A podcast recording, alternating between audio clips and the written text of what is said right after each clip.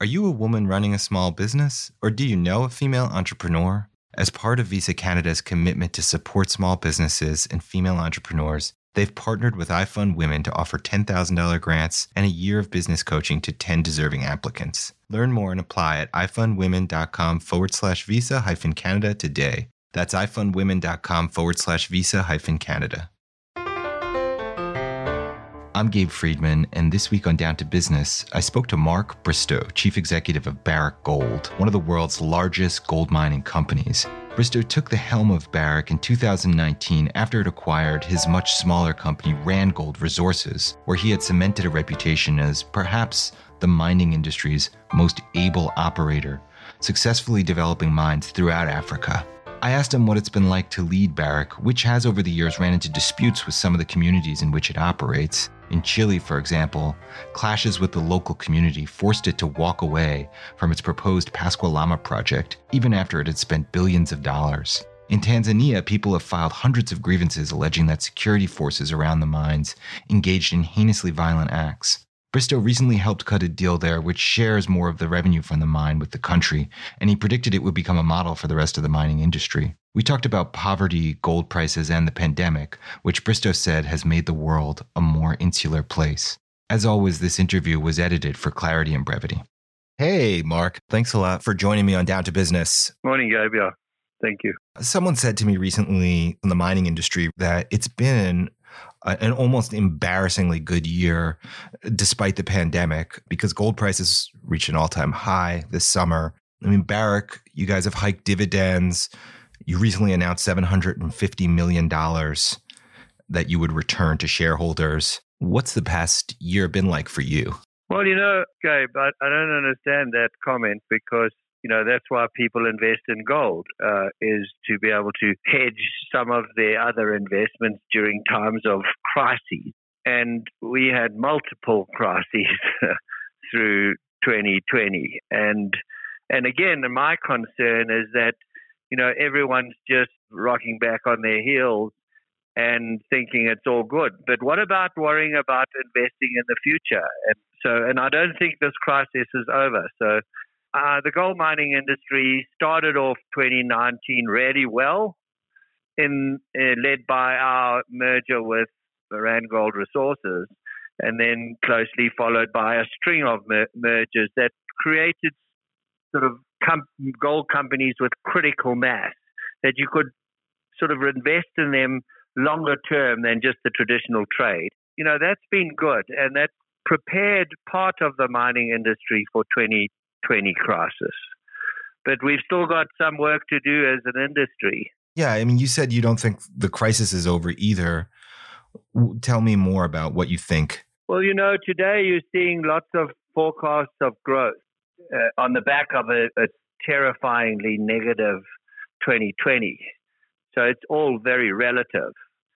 And we've got all this money being printed. It's almost like a race to print more in the developed world.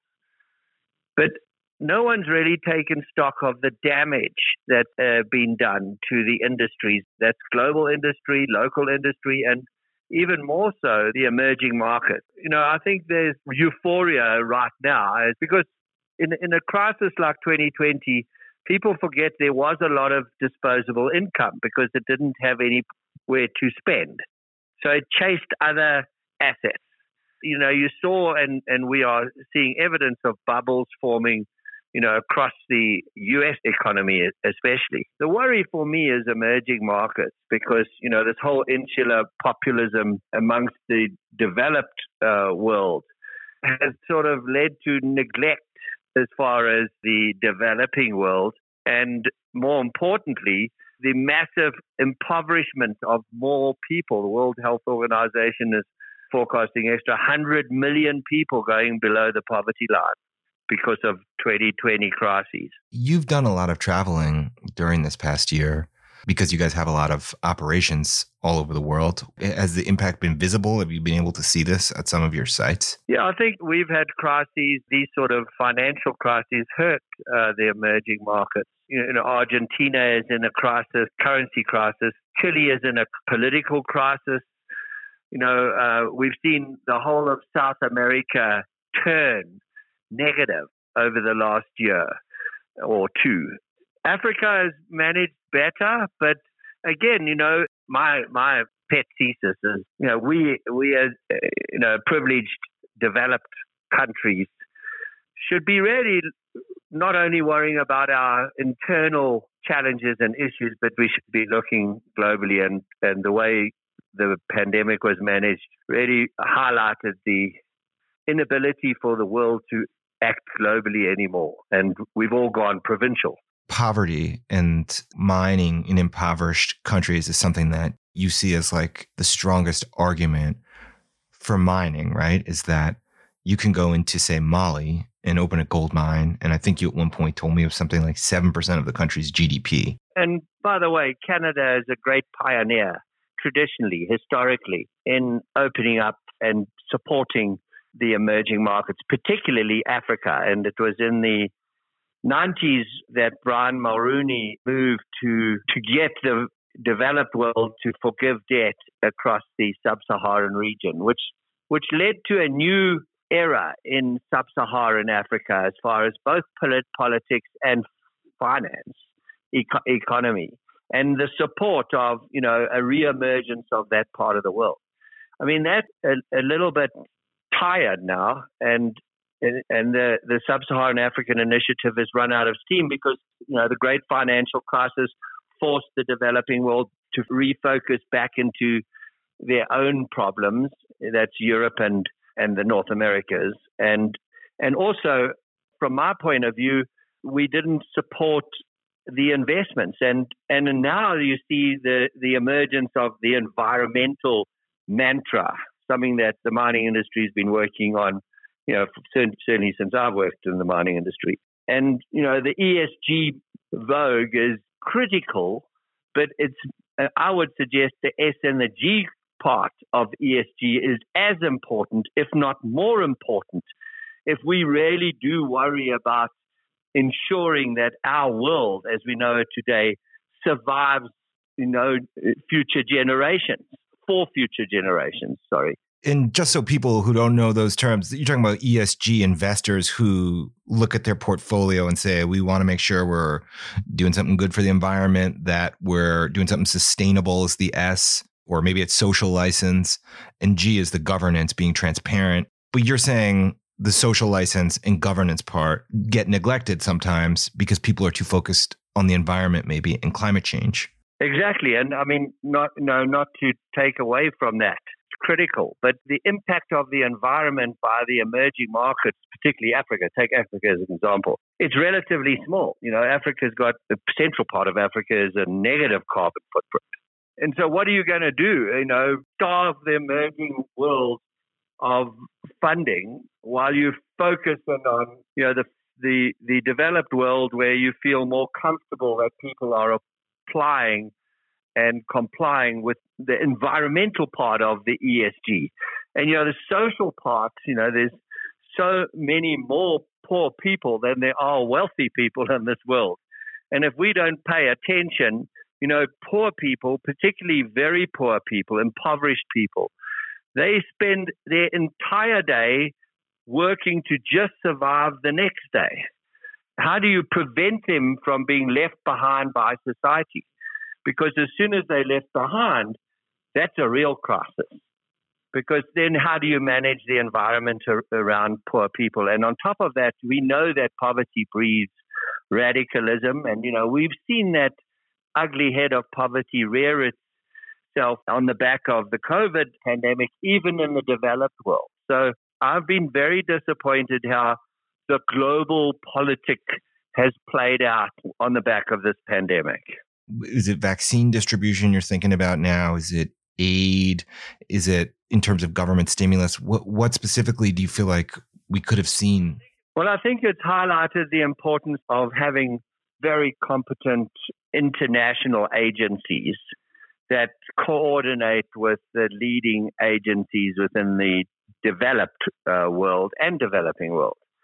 And I and I just believe that we haven't done that right, and, and that politics has been at the forefront of trying to manage a very serious uh, viral pandemic. And you know, I would just point out that you know, coming from Africa, I've lived through many of these and successfully, you know, worked with people to support and reverse the impact. You know, HIV has killed many more people than COVID has killed, and malaria kills 3,000 people a day uh, in Africa. And we've had, you know, a number of very significant Ebola outbreaks, which is also a viral disease. I would add poverty to that as well. Although it's not a disease, it's certainly a pandemic in many parts of the world. But I mean, you talk about it like we, the, the thing about mining is though, and this is something we've seen in the last year, is that it's oftentimes when it goes wrong, it goes really wrong. And it's not difficult to find a mining project somewhere in in the developing world where there's a community that is you know vocally against it or that claims that a mining project has made them worse off by hurting their water so why does it go wrong sometimes i guess well, it's because traditionally in the past, mining and even today, you know, a lot of the sort of small scale mining is exploitative. And certainly that the very, my very thesis calls on responsible mining because, you know, mining ha- does impact the environment, but you can manage it just like you manage the impact of urban development on the environment. And it is, you know, our responsibility in the mining industry to, to ensure that we recognize all stakeholders and not just shareholders who often think that, you know, you buy a mining stock and you want windfall profits instantly. And that forces management sometimes to err on the exploitative side of things rather than the partnership part. And the modern world today, know, young people today, they work as hard as we do. We did. They're as ambitious as we were, Gabe. Um, but the difference is they want to make a difference. And they don't just want to exploit things. They want to be responsible. They want the companies that that they invest in and work for to be responsible. And and you know, so that's and I support that. And I think you know that's the movement that needs to happen. And and again, you can't starve the emerging world from development because we in the you know in the developed world has have done such a bad job in, in our stewardship of the of our own environment. Well, you you are known even before you way before you came to Barrick uh, two years ago for going into sub-Saharan African countries, places where there's poverty, and developing very successful mines. But since you've come to Barrick, right, there are a number of projects where I would say there's been crises, right? I mean, there are a number of mines that Barrick operates where there are still ongoing crises. And it seems like the crises are often life or death. And not just that, it often seems like the mining industry is adversarial with the activists who are trying to raise the profile of these issues, or oftentimes it seems like there's litigation with these companies. Can you tell me a little bit about what it's been like coming to Barrick, where you didn't build the mines, you didn't start fresh, you know, you came into a situation where there may already be some pretty serious allegations, and what that's been like so absolutely, um, you know, we we inherited some legacy issues, uh, uh, largely uh, the Chile issue, which was just the failure of a, a, project. This is the Pascua Lama, where there was a lot of environmental and, and clashes with the local community, and the, basically just well, and there and there are also many supporters. So you know, the the point is that at the end of the day, the mine didn't work. So you know, that Chile has got a, a very active anti-mining lobby group. It doesn't mean to say that has a, a, right over people who want work. And by the way, Gabe, I mean Chile is in a predicament verging on a on a sort of Venezuela type re- revolution. Why? Because they neglected their poor people, and people don't have jobs. And you know, we live in um, in the cities and you know operate like a developed country, but there's a significant part of the population that's been left behind. So that that comes with the territory of mining, as it should with any company. And you know, we should all be reaching out to our communities, our host countries, and you've seen that issue raise its head more and more recently. So that was one, and and again, what we've done is we've dealt with the courts. We I withdrew the the litigation. We settled with the courts And we now have a responsibility, one, to walk back the, the impact that Barrick made in the past and at the same time evaluate the, the potential of those projects because it's a national asset. And, you know, people should understand what both Barrick shareholders should understand what the value really is, and so should the Chilean government and the communities who are impacted or have been impacted by this project. All I can tell you is that today, Barrick's relationship with the Chilean authorities and the communities are substantially better than when, when I arrived on the 1st of January 2019. And the other one was Tanzania. And, you know, Tanzania today is what I believe a model mining project should look like, in that it's a partnership with the state. It has very real commitments to support infrastructure and local local content we have always done that. You know, all our operations across sub-Saharan Africa, that's the legacy Rand Gold operations, we have a dominant executive group represented by the, the host country's nationals, which means the state nominated directors onto the board of the operating companies and the central partnership company, and that we would split the economics 50 50 after capital.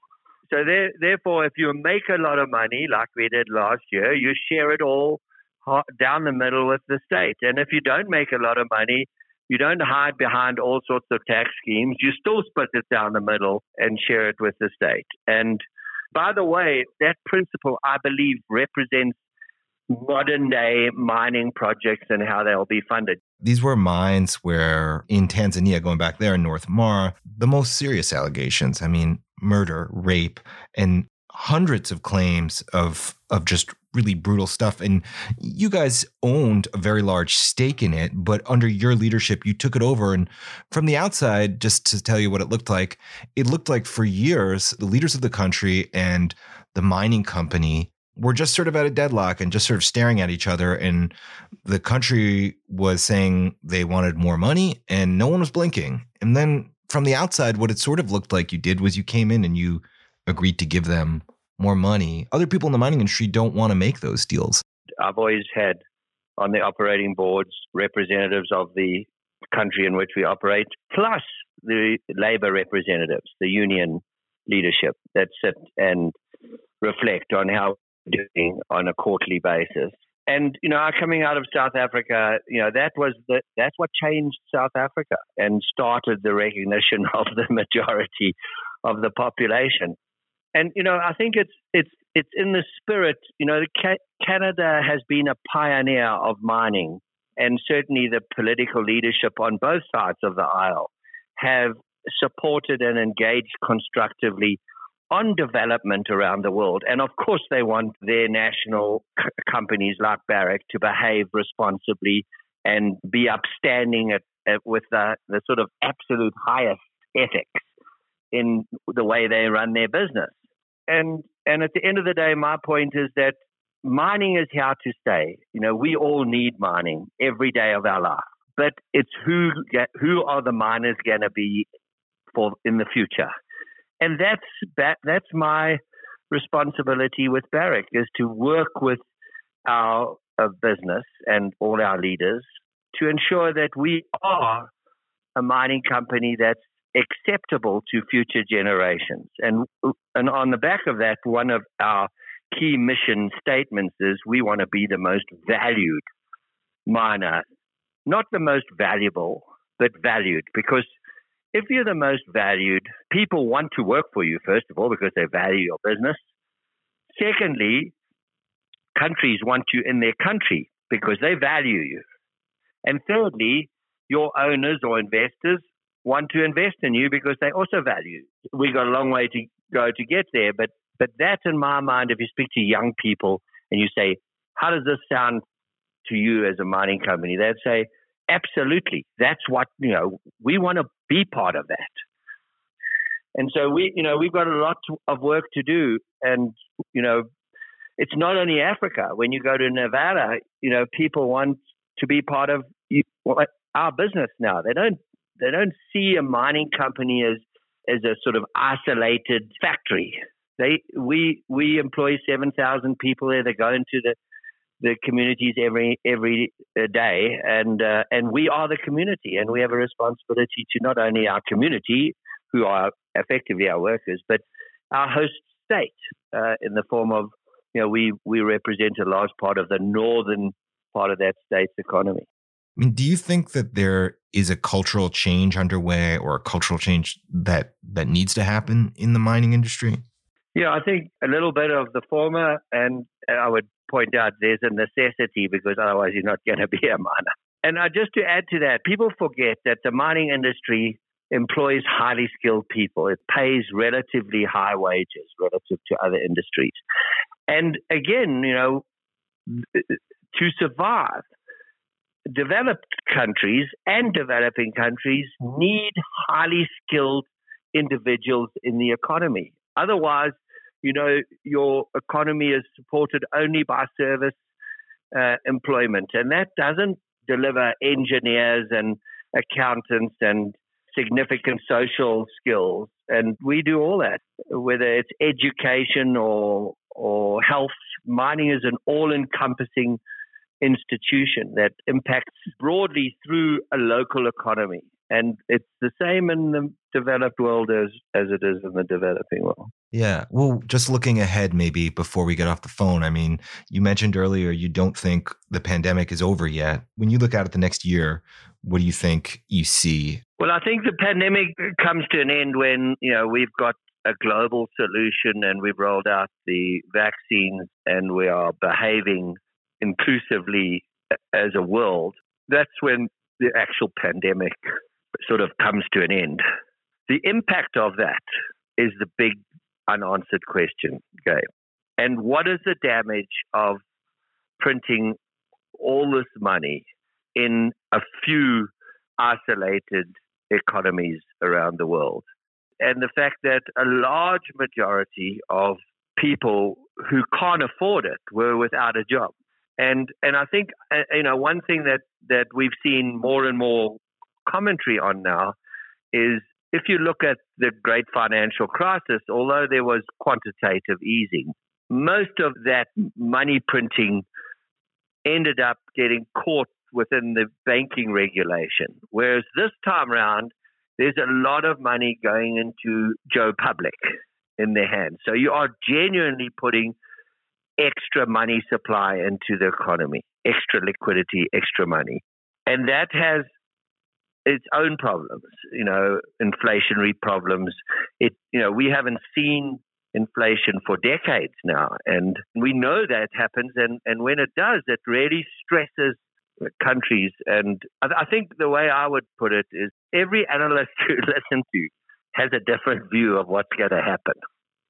Um, that to me says, you know, it's a, and, and you saw us the way we managed our 2021 guidance and, and returning capital to our shareholders. We were conservative in our approach, considered in that fact that, you know, we need to build Barrick into a business that uh, that has relevance or continues to have relevance. And I think the, the mining industry also has to look at itself and keep consolidating because you know in this modern world the the the pools of capital get bigger and bigger and fund managers have to invest in businesses that have relevance to their their portfolio and so you know I think the mining industry not only has to continue to clean up its act and you know and practice the ESG principles but it's also got to become more relevant to the population and investors alike. Well, I really appreciate you coming on to talk to me about these issues. Yeah, thank you, Gabe. Uh, always a pleasure. Uh, anytime. That was Mark Bristow, Chief Executive of Barrick Gold. Thank you for listening to Down to Business. This week's episode's music and production were provided by Bryce Hall, editing by Yadullah Hussain, and web support by Pamela Heaven. If you enjoyed listening, you can share this episode with a friend and rate us on your podcast app. I'm Gabe Friedman, and until next week, you can get all your business news at financialpost.com.